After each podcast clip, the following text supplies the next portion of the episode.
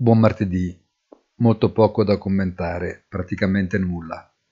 Ma Lagarde ha tenuto un breve discorso e quando si parla poco normalmente si dice molto.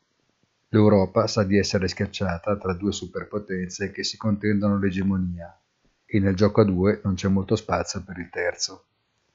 Ecco che quindi bisogna cercare uno spazio autonomo fatto in grande parte da crescita interna, ma per farlo ci vogliono molti investimenti e soldi.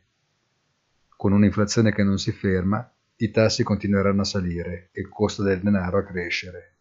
Per questo si guarda all'investimento in capitale di rischio, ma per fare sì che questo possa succedere dovranno cambiare molte cose. Buona giornata e come sempre appuntamento sul sito easy-finance.it.